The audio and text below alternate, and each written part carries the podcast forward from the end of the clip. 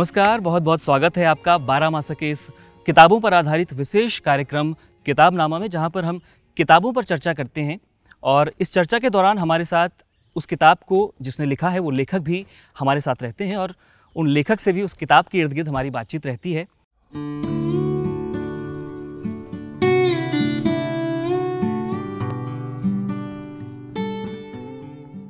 आज जो किताब हमारे साथ है आ, हमारे पास है वो आप स्क्रीन पर भी देख रहे होंगे, नदी की आँखें उस किताब का नाम है और इस किताब को संभावना प्रकाशन ने प्रकाशित किया है।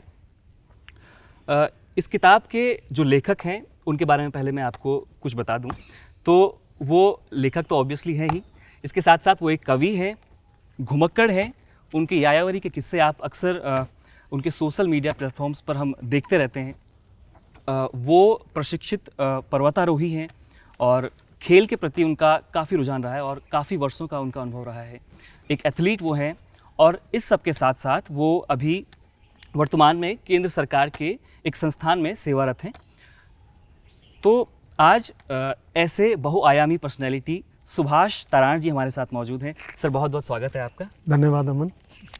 तो सर आ, किताबों के इर्द गिर्द हम बातचीत करेंगे। किताबों के अंदर आपने क्या कुछ लिखा है उस पर हम बातचीत करेंगे लेकिन आ, उससे पहले इस किताब के जो पहले के दो पृष्ठ हैं, जिसमें इसकी प्रस्तावना लिखी गई है और इसकी भूमिका जो लिखी गई है, जिसमें अपनी भी, आपने भी अपनी बात उसमें की है तो उसके इर्द गिर्द मैं थोड़ा बातचीत आपसे करना चाहूँगा।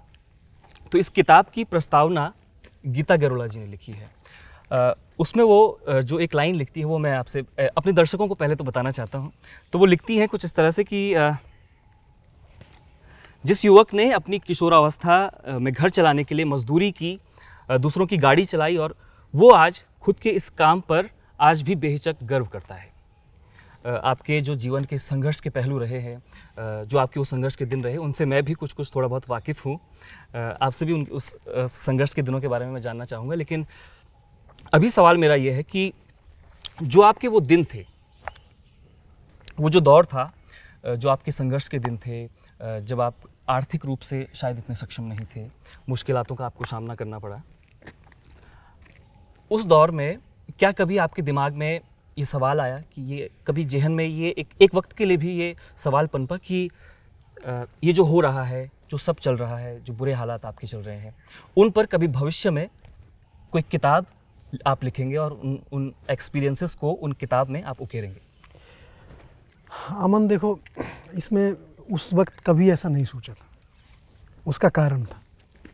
क्योंकि ये सब चीज़ें जो है जो, जो लेखन है और जो कविता है या कोई दूसरी चीज़ें हैं ये चीज़ें बहुत बाद के समय में जब मैंने किताबें पढ़ी। आ, स्कूल टाइम में जैसे सभी एक विद्यार्थी हिंदुस्तान में क्या पढ़ाई होती है? आप किसी इम्तिहान पास करने के लिए पढ़ाई करते हो। हम्म। आप कभी भी इस तरह से पढ़ाई नहीं करते हो कि मुझे इससे जानना है। आपको पता है क्योंकि हमारा जो एजुकेशन सिस्टम है वो एक आपको एक क्लर्क की तरह तैयार करता है। वो आपको एज ए इंसान वो बहुत बाद के समय में पढ़ाया जाता है उन चीज़ों को। शुरुआत में वो सारी चीज़ें नहीं होती है। तो मेरे साथ भी ऐसा कुछ नहीं था। और जहाँ तक ये मजबूरी की मजबूरी के दिनों की बात है या जो आ, क्या कहते हैं आपका जो सम वो जो समय था हम्म। मुझे ऐसा लगता है कि ये चीज़ें सबके सामने आनी चाहिए। क्योंकि कोई भी व्यक्ति होता है उसकी एक पृष्ठभूमि होती है है ना? आ, उस पृष्ठभूमि को जो जो पृष्ठभूमि होती है उसके बारे में मुझे ऐसा लगता है कि ये चीज़ें लोगों को पता चलनी चाहिए। और दूसरी चीज़ ये कि मेरे जैसा औसत एक विद्यार्थी जो स्कूल ड्रॉप आउट हो गया था जो पढ़ लिख नहीं पाया था और उसके बाद ज़िक्र आपने अपनी भूमिका में हाँ तो कुछ नहीं कर पाया था। वो भी अगर एक वक्त के बाद अगर संभल जाता है अगर उसे कोई ठीक लोग मिलते हैं है ना? तो उसके लिए बहुत सारी संभावनाएँ बहुत सारी अपॉर्चुनिटीज़ है। मैं मैं कभी सोच भी नहीं सकता था कि मैं दिल्ली पहुँच जाऊँगा या मेरा जो सफ़र रहेगा वो किस तरह से आ, पहले ये था पहले ये जद्दोजहद थी कि किसी तरह से दो टाइम की रोटी का जुगाड़ हो। फिर। ये था कि एक जब किशोर होता है तो उसके बहुत सारे सपने होते हैं उसे लगता है उसके पास अच्छा जूता हो उसे लगता है उसको तब एक आकर्षण भी होता है कि आपको देखेगा कोई तो उसको लगेगा। तो इन चीज़ों को हम इस इस लेवल पे नहीं पहुँच पाए थे। तो एक एक ये भी एक कारण है। तो मैं इसीलिए अपनी कोई भी बात अभी ये तो छोटा सा एक परिचय था और ये जो सब है ये गीता दीदी की वजह से हुआ है। उन्होंने इन सारी चीज़ों को मेरे से लिया और फिर उसको ठीक किया। और क्योंकि मैंने कभी भी इस इस ध्येय से आ, कि किताब छपनी चाहिए या आ, कुछ ऐसा होना चाहिए कि कभी मैंने इस ध्येय से लिखा ही नहीं। मुझे ये मैंने कभी भी छोटा छोटा चाहे वो आ, किसी पत्रिका के लिए है या सोशल मीडिया के लिए मुझे जब कभी लगा कि ये चीज़ लोगों को पता चलनी चाहिए तो मैंने तब इन सारी चीज़ों को लिखा। और मुझे इस चीज़ को लेकर के कि बहुत सारे लोग हैं हमारे यहाँ बहुत शर्म करते हैं इस बात की कि अपने अतीत के बारे में बात करने के लिए कि हर आदमी अपने आप को चाहता है कि वो राजा उसे बताया जाए कि वो किसी फलाने राज परिवार से था थोड़ी गरीबी आ गई। इस वजह से जबकि हिंदुस्तान की हालत आपको पता है पहले से लेकर चीज़ें बदली इन, हाँ। इन, आपकी चाहे जैसी भी पृष्ठभूमि रही हो उसको हाँ। लेकर झिझकना बिल्कुल नहीं बिल्कुल झिझकना नहीं चाहिए। और दूसरी चीज़ ये कि आ, वैसे तो ये कोई गलत काम नहीं है कि अगर आप हाँ। मजदूरी करते हैं अगर आप अपना पेट पालें। लेकिन मेरा जो मेन मकसद ये था इस चीज़ को मेरा बताने का मेन मकसद ये था कि हमारा समाज उसको किस दृष्टि से देखता है। मैंने ये शायद एक दो सेंटेंस में ये हाँ। बात मैंने कही है कि हमारा समाज किस लिए वो एकदम से शोषण की उस पर आ जाता है किसी मजदूर वर्ग के लिए। ये आज भी यही नियति है आज भी आप कभी ये नहीं सोचेंगे कि जो आदमी काम कर रहा है उसको आप सौ रुपये बढ़ा के दे दो। हम्म। आप घूस के पाँच सौ रुपये फालतू दे दोगे वहाँ पर जहाँ आपका कोई काम निकलेगा। तो हमारी जो ये मानसिकता है श्रम के प्रति मेरा जो वो ध्येय है वो ये है कि श्रम को लेकर के हम इज़्ज़त करें। श्रम की इज़्ज़त करें ना कि उसको उसको कुछ इस तरह का वो करें जिसका कि कोई मतलब ऐसा शर्मिंदगी वाली बात हो बिल्कुल और आजकल फेसबुक प्रोफ़ाइल में जब मैं आपकी नज़रें दौड़ाता हूँ तो हम्म। बस वही सब दिखाई देता है पहाड़ पर्वत नदियाँ बर्फ़ ये सब और इस चीज़ को देखकर कहीं ना कहीं हम भी बहुत मतलब रोमांचित महसूस करते हैं कि एक शख्स जो कभी जो मैंने आपकी भूमिका में जो मैंने पढ़ा हम्म, हम्म, हम्म, तो उसमें आप लिखते हैं कि मेरे जीवन में विद्यालय का योगदान इतना भर रहा है कि वहाँ से मुझे अक्षर ज्ञान हासिल हुआ है। बचपन और किशोरावस्था के दौर में स्कूल की पढ़ाई लिखाई के दौरान थोड़ी बहुत जानकारी या समझ बनने में जितने भी आसार थे वो अक्सर पारिवारिक कारणों के से बाधित होते रहे और जिसके चलते चित्त पढ़ाई से मन विमुख हो गया। तो और आज आप इस मुकाम पर हैं आज आप सरकारी नौकरी कर रहे हैं अच्छे खासा कमा रहे हैं और अपने जो आपके शौक हैं उन सबको पूरा कर रहे हैं। पहाड़ों में हम्म, हम्म। घूम रहे हैं हम्म। बड़ी बड़ी पर्वत शिखरों पर आप पहुँच रहे हैं और किताबें आप लिख रहे हैं कविताएँ आप लिख रहे हैं। तो ये चीज़ कहीं ना कहीं हमारे दर्शकों के लिए भी प्रेरणादायी है और मेरे लिए खुद ये प्रेरणादायी है कि कैसे एक शख्स फर्श से लेकर अर्श तक अपनी पहुँच बना पाता है और वो मुकाम हासिल कर पाता है। अगला सवाल मैं ये आपसे पूछना चाहता हूँ कि नदी की आँखें ये किताब है और इस किताब को लिखने का जो आइडिया क्लिक हुआ आपके दिमाग में वो कब हुआ? और क्या ये पहले से इसमें जितनी भी कहानियाँ हैं तैतीस कहानियाँ आई थी इसमें है। तो इन सब कहानियों को लिखने का जो प्लान था वो पहले से था या अचानक ऐसा कुछ आपके दिमाग में प्लान आया कि मुझे एक किताब लिखनी है नदी की आँखें नाम से और फिर नहीं, आप... नहीं नहीं ऐसा नहीं था।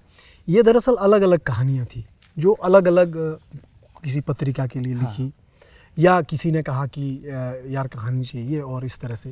तो इवन जैसे कभी ये हुआ कि सोशल मीडिया पे लिख दिया। तो ये वो सब था। और ये कभी भी किताब को लेकर के इसका मैंने कहा कोई कंसेप्ट नहीं था। किताब तो ये ये था कि गीता दीदी चाहती थी कि इसकी किताब छपे। अच्छा। सुभाष की किताब छपनी चाहिए। उन्होंने बहुत इसके लिए एफर्ट्स लगाए मुझे बहुत ज़्यादा मोटिवेट किया बहुत ज़्यादा उन्होंने डांटा क्योंकि मैं थोड़ा लापरवाह किस्म का हूँ। मुझे ये लगता है कि ये काम हो गया। कि ये मतलब ये जो शायद ये इसको एक एक कंस्ट्रक्ट कंस्ट्रक्टिव वर्क कहेंगे इसको। हम्म, हम्म। लेकिन मेरा कभी इसमें ऐसा कोई चित्र नहीं था कि मैंने कविताएँ भी बहुत लिखी है। मैंने गज़लें बहुत लिखी है। मैंने पहाड़ को लेकर के बहुत सारे वृतांत लिखे हैं। लेकिन वो ऐसे इधर उधर बिखरे पड़े हैं या कहीं किसी ने छाप दिया हम्म। या कहीं किसी को ज़रूरत पड़ी तो उसको दे दिया।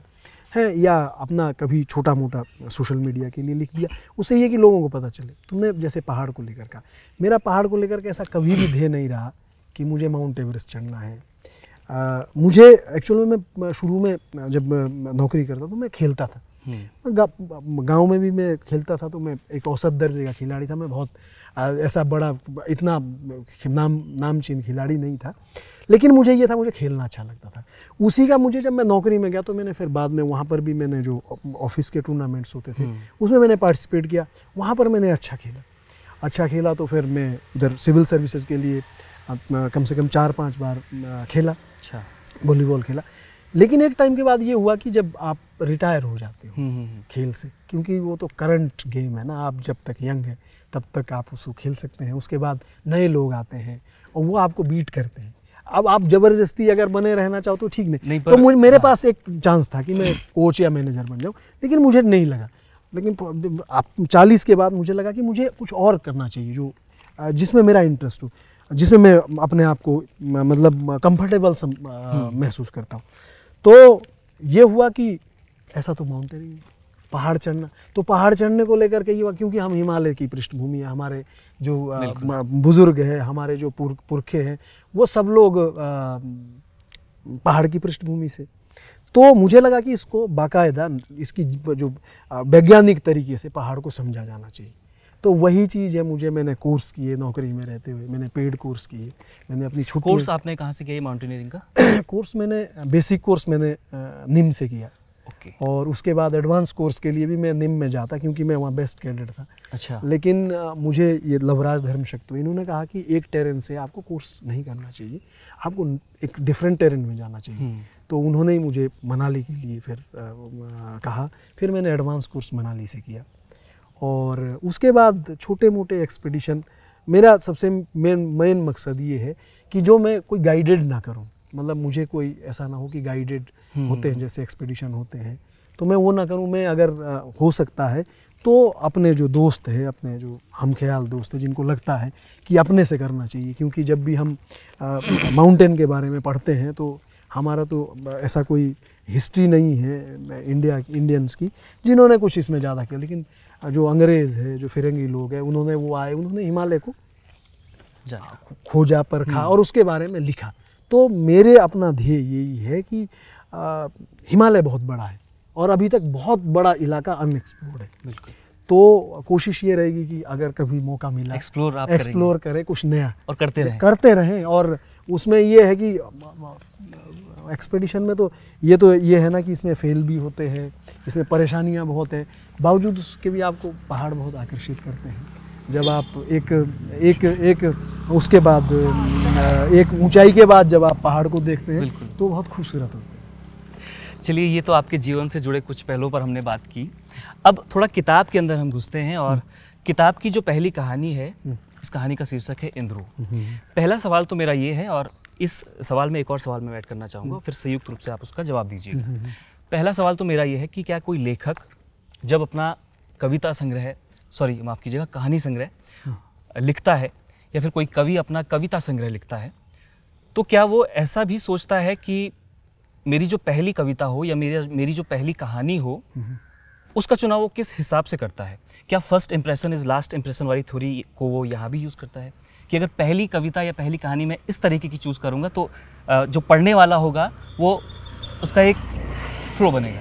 वैसे मैं आपको एक चीज़ बताऊँ जो किताबें वगैरह जो ये जो लेखक लोग हैं ये इस रण ये पूरी रणनीति के साथ किताब का अच्छा। करते हैं। उनकी पहली कहानी बड़ी प्रभावशाली होनी चाहिए ताकि हाँ, पाठक उससे बिल्कुल बिल्कुल। लेकिन मेरे मैंने ऐसा नहीं किया। मैंने ऐसा नहीं किया। मैं आपको बता रहा हूँ कि मेरे मुझे ये लगा कि ये कहानी इसलिए आगे आनी चाहिए कि ये मेरे दिल के बहुत करीब है। ये मेरा जिया हुआ अतीत है। अच्छा। ये एक गाँव के ऐसे आदमी की कहानी है कि जब दुनिया के लिए पता नहीं कौन कौन हीरो होते थे तो मेरे लिए वो आदमी हीरो था। क्योंकि वो पत्थर तोड़ देता था। वो लोहे को मोड़ देता था। और उसका जो एटीट्यूड था वो और नाम से वो सुनार था। आ, मतलब वो आ, उससे जाति से सुनार था। हाँ अच्छा। और आ, क्या कहते काम वो लोहार का करता था। लेकिन उसका जो एटीट्यूड था वो बड़ा मतलब उसका बड़ा इम्प्रेसिव था। मैं देखता था लोग उससे जो हम क्या कहते हैं ऊँची कास्ट के लोग होते थे। वो भी उसके साथ बड़े बहुत बहुत तहजीब और। बड़े डरे से रहते थे। तो मुझे बड़ा ऐसा लगता था कि यार ये मतलब एक आपके जो बचपन में जब रहता है आपको एक एक जो नायकत्व आप देखते हैं किसी व्यक्ति में तो वो वो था। तो इंद्रू की कहानी के बारे में थोड़ा सा अगर मैं स्पॉइल तो नहीं कर रहा हूँ ना? हम्म, थोड़ा सा मैं नहीं, ब्रीफ में बताना चाहूँगा। तो इंद्रू जो है उसका जो करेक्टर है वो बहुत सख्त है बहुत कड़क टाइप का है बहुत गंभीर दिखने वाला वो आदमी है और गाँव के जो बच्चे हैं वो उससे खौफ खाते हैं बहुत डरे सहमे रहते हैं उन बच्चों के माँ बाप घर वाले उन बच्चों को जैसे फ़िल्म सोले में कहा जाता है कि भाई गब्बर आ जाएगा हाँ। सो जा जल्दी हाँ, सो जा हाँ, हाँ, हाँ। तो उसी तरीके से इस कहानी में भी उन बच्चों के घर वाले इंद्रू के लिए ये कहते थे कि भाई अपने बच्चों के लिए ये कहते थे कि जल्दी सो जाओ वरना इंद्रू आ जाएगा और आपके कान काटने काट लेगा वो तो इस तरीके का कुछ है और एक जो बहुत रोमांचित करने वाला अ, वो मुझे लगा पल जब अ, उस चट्टान में डायनामाइट लगा होता है और वो बच्चा उसकी तरफ़ आ रहा होता है उस बच्चे को पता नहीं होता वो बच्चे शायद आप ही रहते हैं हाँ, हाँ, हाँ। तो इंद्र और उसका भाई साइड में जाके देख रहे होते हैं कि कब ये फूटेगा कब ये चट्टान डायनामाइट से फूटेगी हम्म, हम्म। वो बच्चा जा रहा होता है और इंद्रू की नज़र उस पर पड़ जाती है और इंद्रू बड़ा घबरा जाता है वो डर डरा डर जाता है और दुबक कर अ, मतलब दौड़ कर उसके पास जाता है उसको अपने गोद में लपक लेता है हम्म।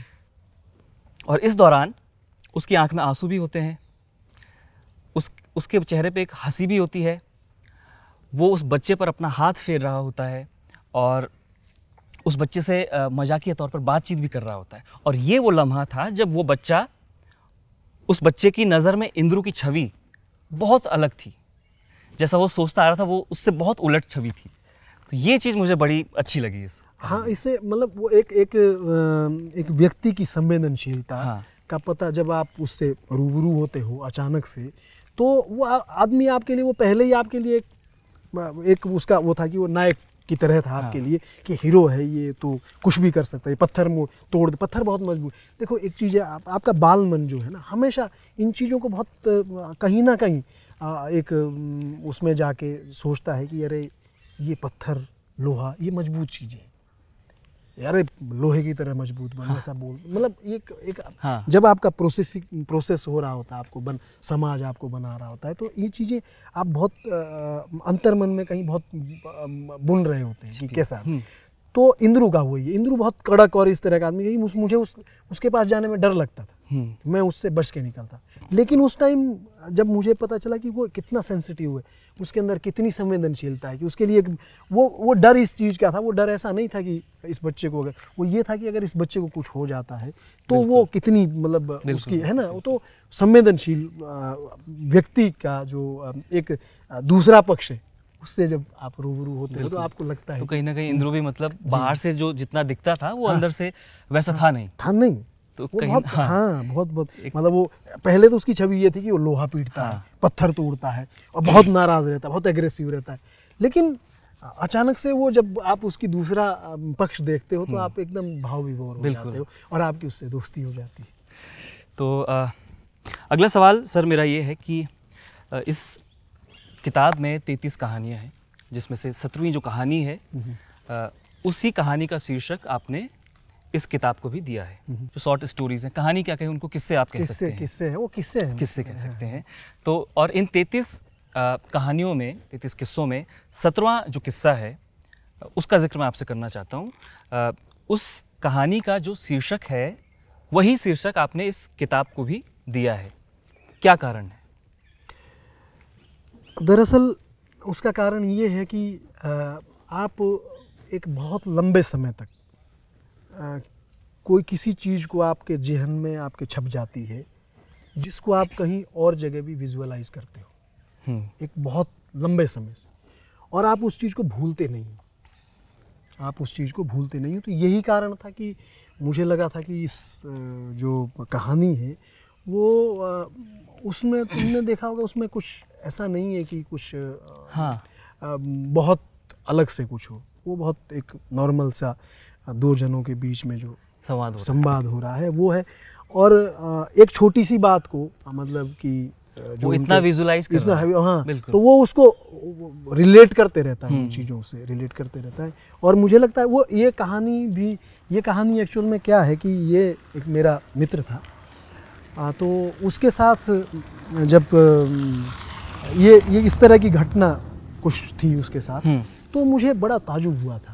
कि एक आदमी इतने लंबे समय तक, इतने लंबे समय तक किसी को कैसे याद रख सकता है? या किसी परिदृश्य को किसी मतलब देखी हुई चीज़ को कैसे दूसरी चीज़ के साथ रिलेट करता है? तो यही कारण था कि ये ये कहानी मुझे लग, मुझे ऐसा लगा कि ये कहानी इस किताब का शीर्षक होना शीर्षक चाहिए। होनी चाहिए। बल्कि मैं तो आपको बताऊँ मुझे इस कहानी मतलब मैं ऐसा आप बुरा मत मानिएगा लेकिन ये कहानी मुझे बहुत अच्छी लगी हाँ, लेकिन हाँ। इसके इससे ज़्यादा अच्छी मुझे चौबीस मई लगी हाँ। और किन्नौरी लड़की मुझे शानदार लगी। और इसके अलावा कई सारी कहानियाँ जो हैं वो आपकी सोशल रिस्पॉन्सिबिलिटीज़ पर भी ज़ोर देती हैं। हम्म, हम्म, जैसे इंसाफ का तकाजा हो गया ईमानदारी की बात हो गया हम्म, और कई सारे पॉलिटिकल सटायर भी अपनी कहानियों के माध्यम से आप कर रहे हैं। तो हम्म। वो सारी कहानियाँ भी बहुत शानदार हैं। हम्म, हम्म, लेकिन 24 मई और किन्नौरी लड़की जो है हम्म। वो दोनों मेरी फेवरेट कहानियाँ हैं। तो हाँ। उनमें से मेरे हिसाब से अगर मैं इसका राइटर होता तो मैं उसका नाम इन्हीं में से कुछ एक लगता। हाँ हाँ हाँ। हाँ। नहीं नहीं बिल्कुल।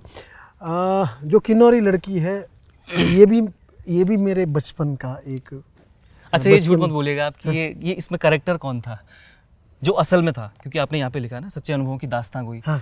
तो इसमें इसमें करेक्टर अच्छा, मैं ये मैं मैं था तब मैं मुझे लगता है मैं मेरे ख्याल से आ, तीसरी या चौथी क्लास में पढ़ता था। अच्छा। और वो एक बड़ा बड़ा शानदार समय था। वो ऐसा समय था कि जब ये आप जब बड़े हो वो ये मैक्सिमम जो इसमें जो घटनाक्रम है वो मैक्सिमम वो है जो मतलब मेरे बाल्यावस्था के हैं हम्म, हम्म, किशोरावस्था के हैं। और जिन चीज़ जो जो चीज़ें एक्चुअल में क्या होता है कि आप किसी चीज़ को देर तक तब याद रखते हैं जब आपके आप पर उनका कुछ प्रभाव पड़ता है और आपके अंदर उस बात को एक्सेप्ट करने की हिम्मत आती है। बिल्कुल। ये मतलब कई चीज़ें हैं कि आपने इसमें देखा होगा ये जो किन्नौरी लड़की है कि वो उनको धमकाता है कि तुम इधर से कहाँ जा रहे हो तो वो लड़की पत्थर उठा देती हाँ।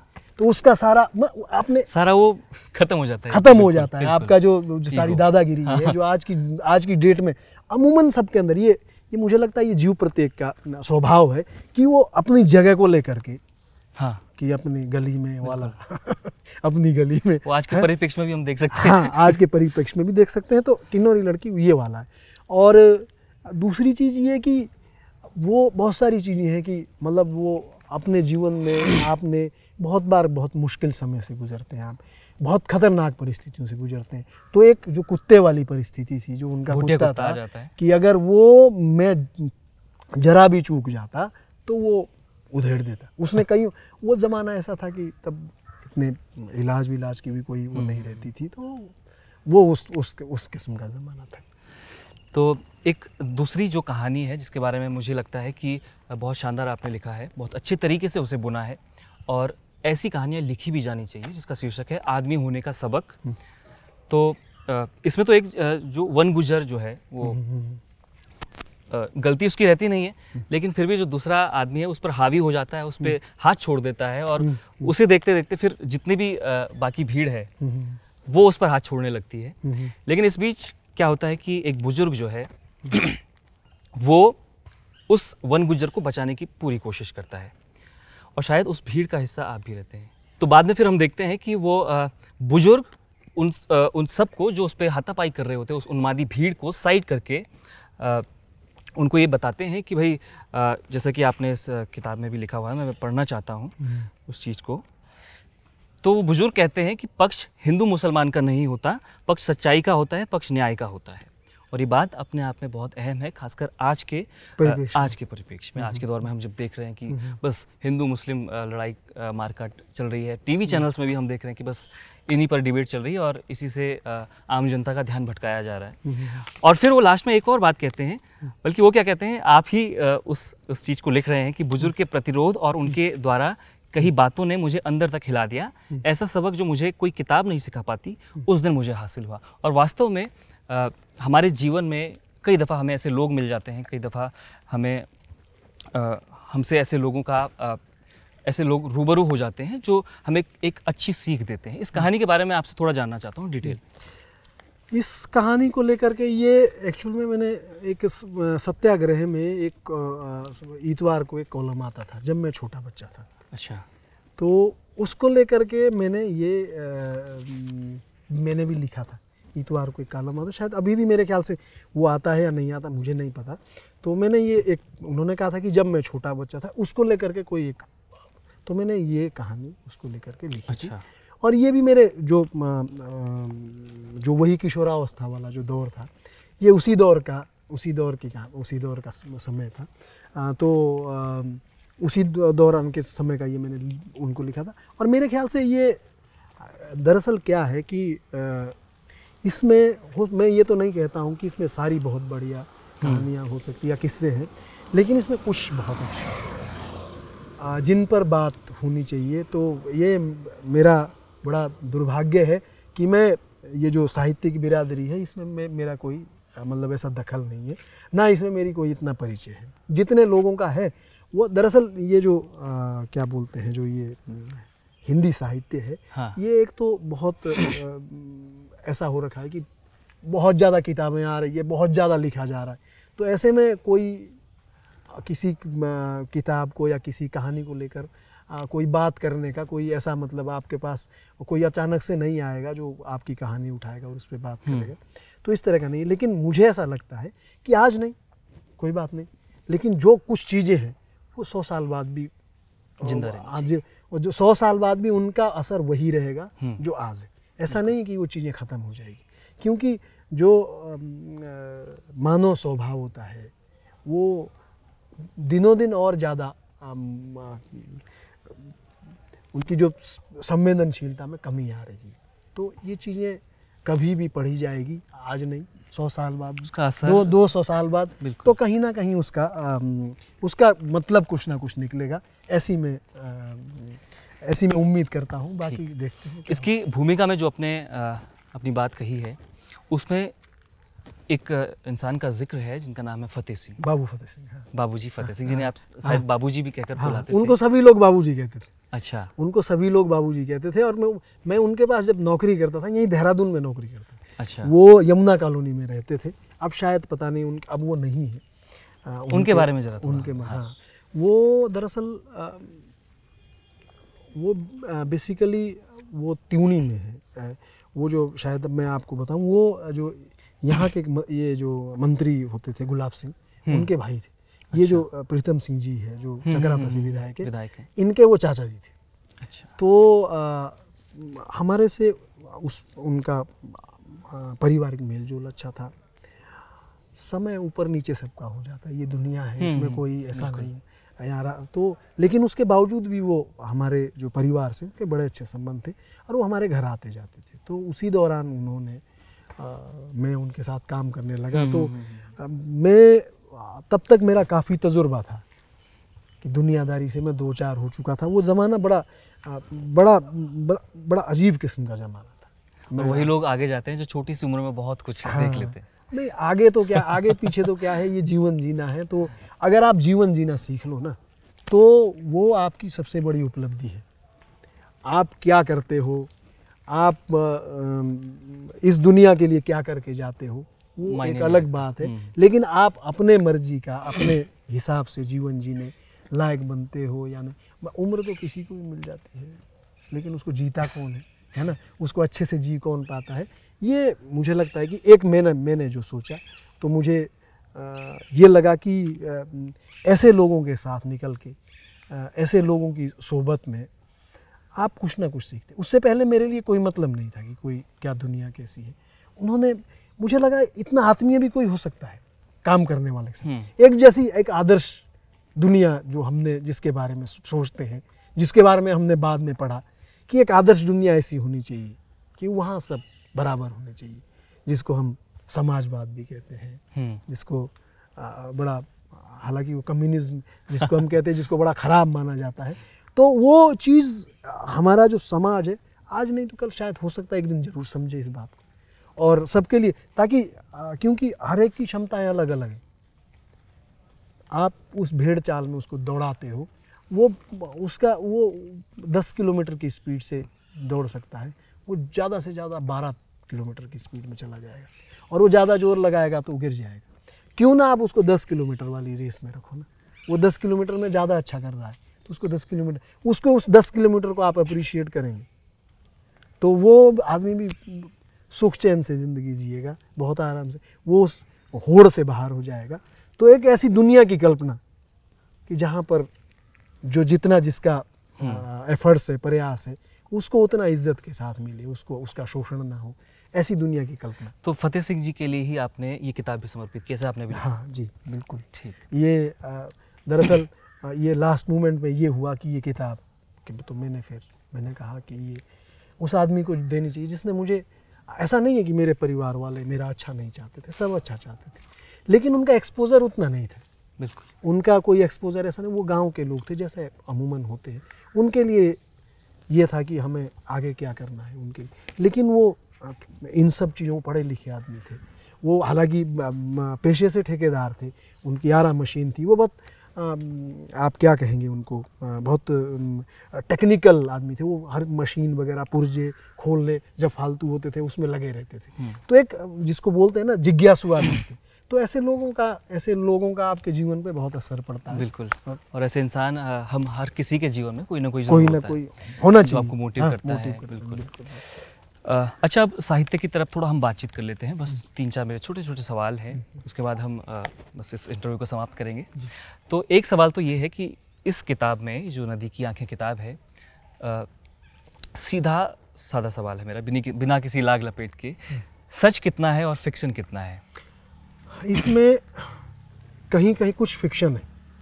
जैसे नदी की आँखें कहानी है वो फिक्शन है। वो मतलब कुछ घटनाओं को जोड़ के वो फिक्शन है वो कोई ऐसा नहीं है। लेकिन जिसमें डिटेल्ड है हम्म, हम्म, जिसमें डिटेल है कि ये ये बात है वो सही बात है। वो पूरी सही बात है उसमें कहीं कोई ऐसा नहीं है। आ, मैं अभी पूरी तो याद नहीं कर पाऊँगा कि कितना इसका मतलब इसकी जो कैटेगरी है वो मैं क्लियर नहीं मैं ऐसा बता नहीं सकता हूँ आपको कितनी कहानियाँ कैसे कितनी कहानियाँ कैसे। लेकिन उसमें कुछ ऐसी है जो मतलब मेरे जीवन में जो खुद घटी है और मैंने उनको लिखा है। और ये कितना ज़रूरी होता है कि किसी कहानी को बुनने के लिए किसी सच्चे किस्सों को बुनने के लिए उसमें फिक्शन का पुट डाला जाए। ये किसी एक कहानी को बुनने के लिए कितना ज़रूरी होता है? ये ऐसा है कि अगर आप उसको आदर्शवाद का लबादा पहनाना चाहते हो तो आप फिक्शन डाल दीजिए। लेकिन अगर आपकी कोई ऐसी घटना है जिससे आप आप प्रभावित मैंने कहा ना मैंने ये कभी भी किसी दूसरे के लिए नहीं लिखा। मुझे जिस चीज़ ने प्रभावित किया मुझे जो चीज़ ये लगी कि मुझे ये चीज़ ये चीज़ जिस चीज़ ने मेरे जीवन में प्रभाव डाला मैंने उस चीज़ को लिखा। उसका उसका उसका कारण ये था कि मुझे लगता था कि ये बात दूसरे को भी पता चलनी चाहिए।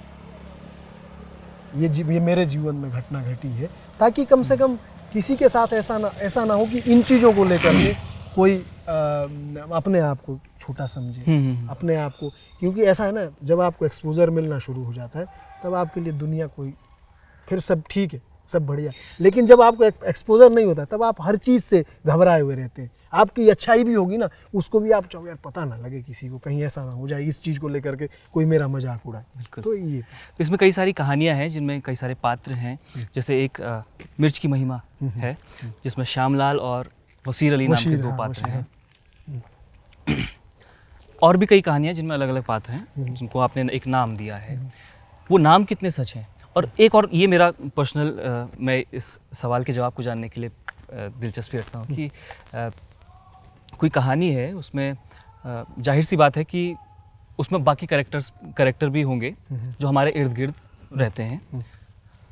उनके नाम उन उन उन किरदारों को अपनी कहानी में दर्ज करने के लिए उनकी अनुमति कितनी ज़रूरी होती है? हाँ मुझे ऐसा लगता है कि जब आप किसी घटना को अपने नज़रिए से देख रहे हैं तो किसी की अनुमति का कोई महत्व नहीं रह जाता है। मान लिया कि रास्ता चलते हुए रास्ते चलते हुए एक आदमी गाड़ी से जा रहा है हम्म, एक गाड़ी गई। आपने उसका उस आपने उसको लिखा। तो मुझे लगता है कि वो जो गाड़ी चला रहा है उसकी आप उसकी परमिशन की ज़रूरत नहीं। अच्छा जहाँ तक आ, अच्छा या बुरा है उस आदमी का उस आदमी ने मान लिया बहुत अच्छा काम किया है तो भी वो आ, आपने उसका आपने उसका आपका वो ना आपका नज़रिया है। उसने कोई ख़राब काम किया है तो भी वो आपका नज़रिया है। मुझे ऐसा लगता है कि ये जो समाज है आप पात्र तो इसी से उठाओगे ना।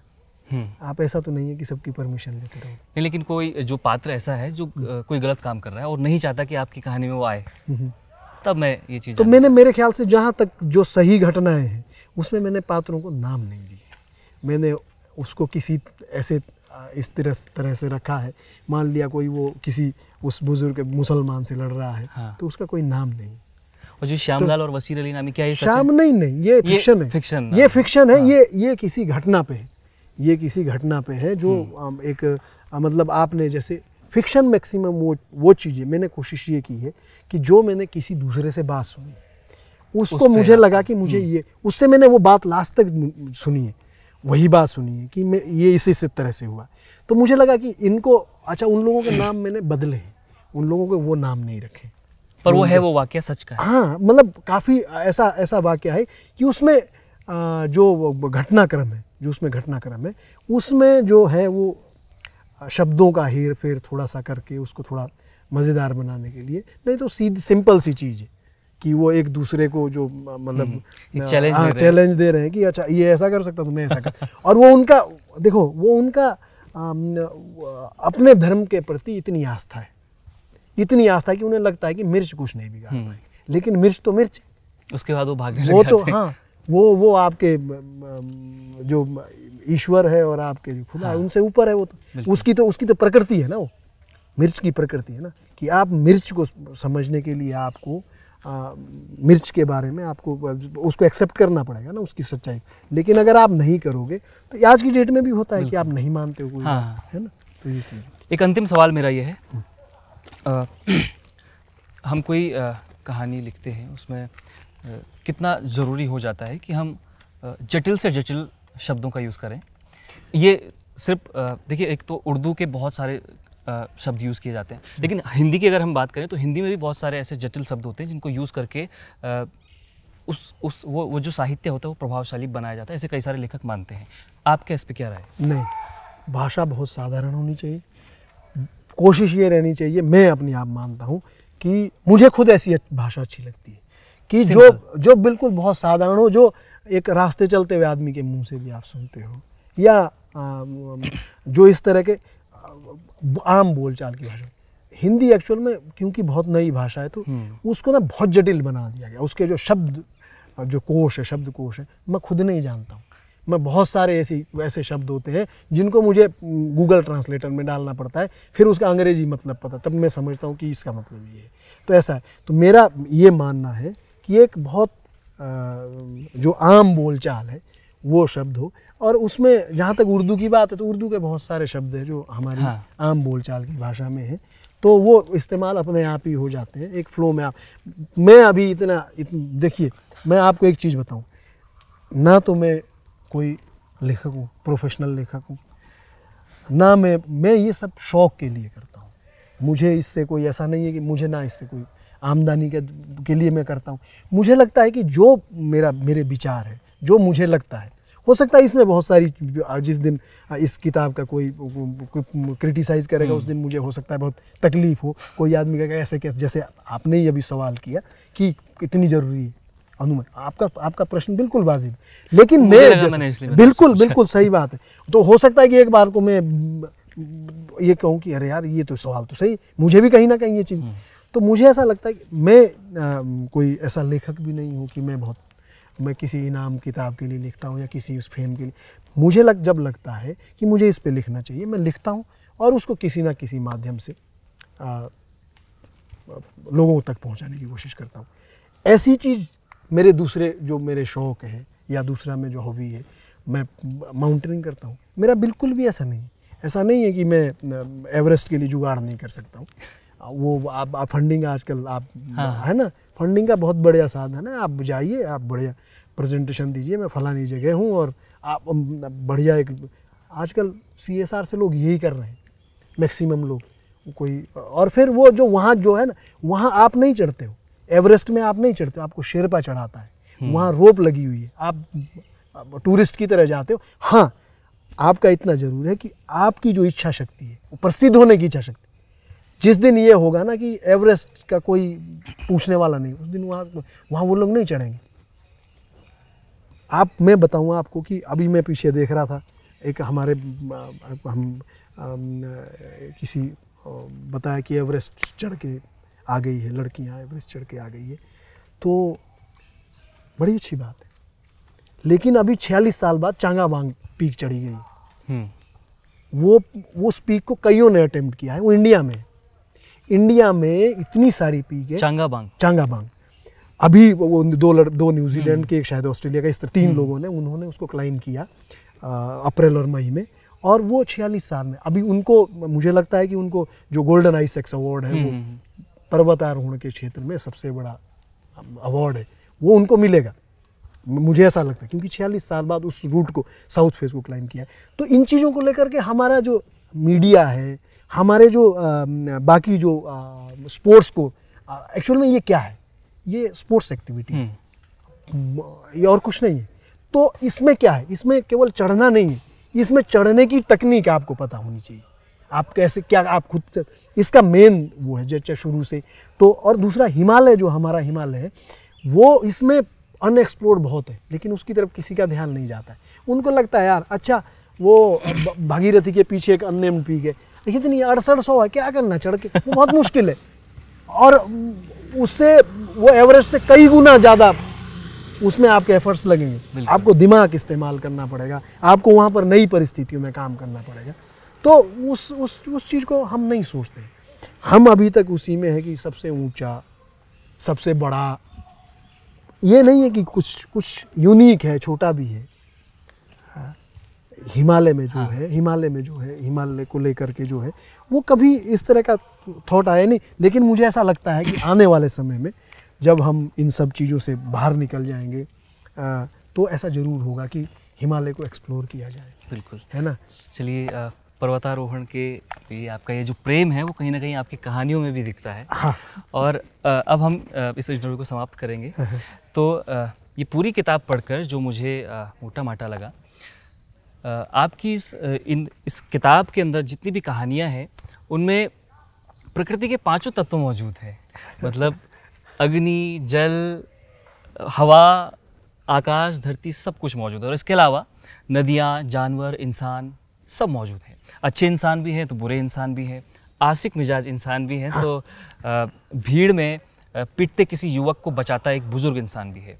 और अंधविश्वासों पर आपने इस इस किताब में बात की है। हिंदू मुस्लिम के बीच कैसे संबंध आजकल चल रहे हैं, उन पर आपने इस किताब में बात की है। और तमाम ऐसे पहलुओं पर आपने इस किताब के अंतर्गत बात की है।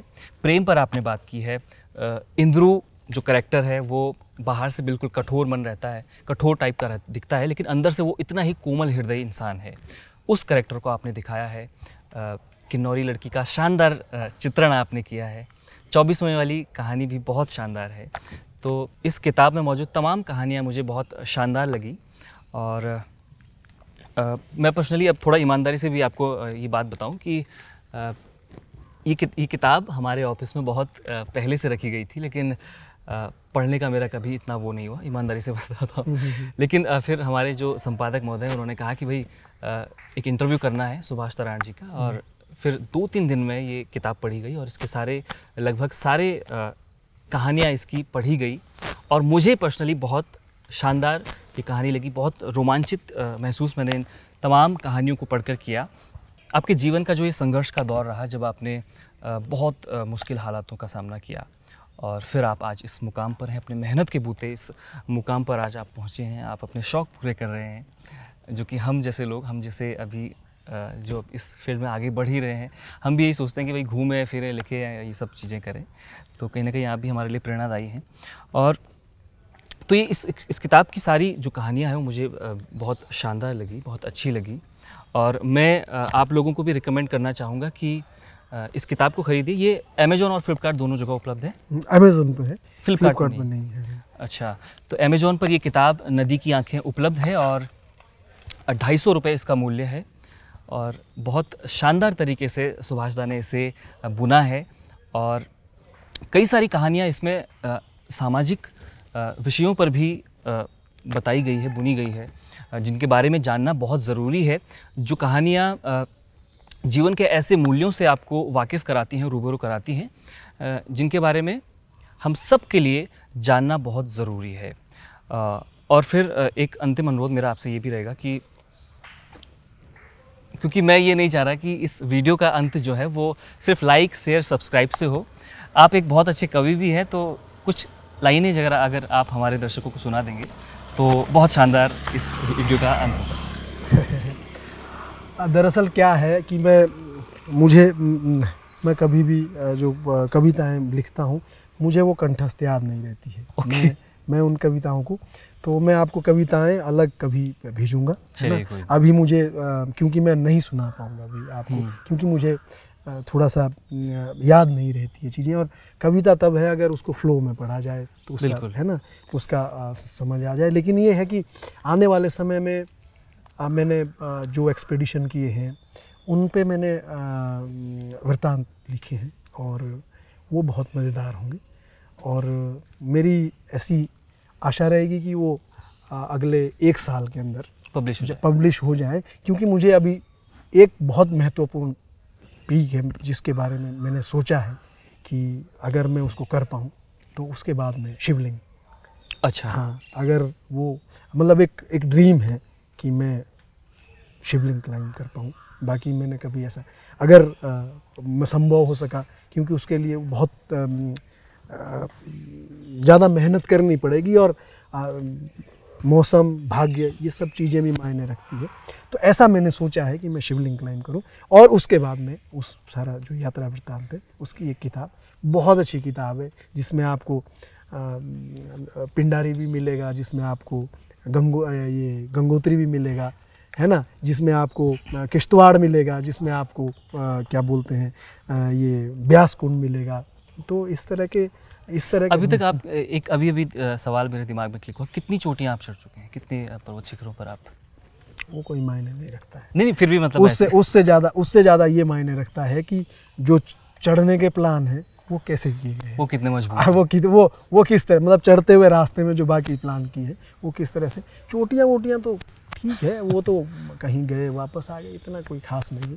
लेकिन ये है कि अम, ये एक बहुत मज़ेदार एक बहुत मज़ेदार शौक़ है। और मैं तो कहूँगा कि जो आपके दर्शक हैं कि पहाड़ को समझें देखें उसकी इज़्ज़त करें उसको बर्बाद ना करें। और वहाँ मैक्सिमम लोग जाते हैं पहाड़ में वो बहुत बुरी तरह से गंदगी फैलाते हैं प्लास्टिक ले जाते हैं।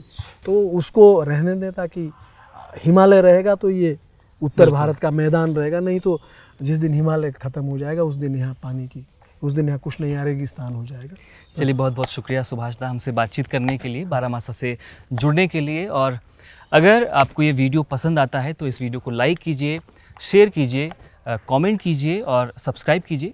साथ ही इस वीडियो के नीचे दिए गए ज्वाइन बटन पर आप क्लिक कर सकते हैं और अपने मन मुताबिक प्लान चुनकर हमें सपोर्ट भी कर सकते हैं। जुड़े रहिए बारामासा मिलते हैं एक अगले एपिसोड में। बहुत बहुत धन्यवाद।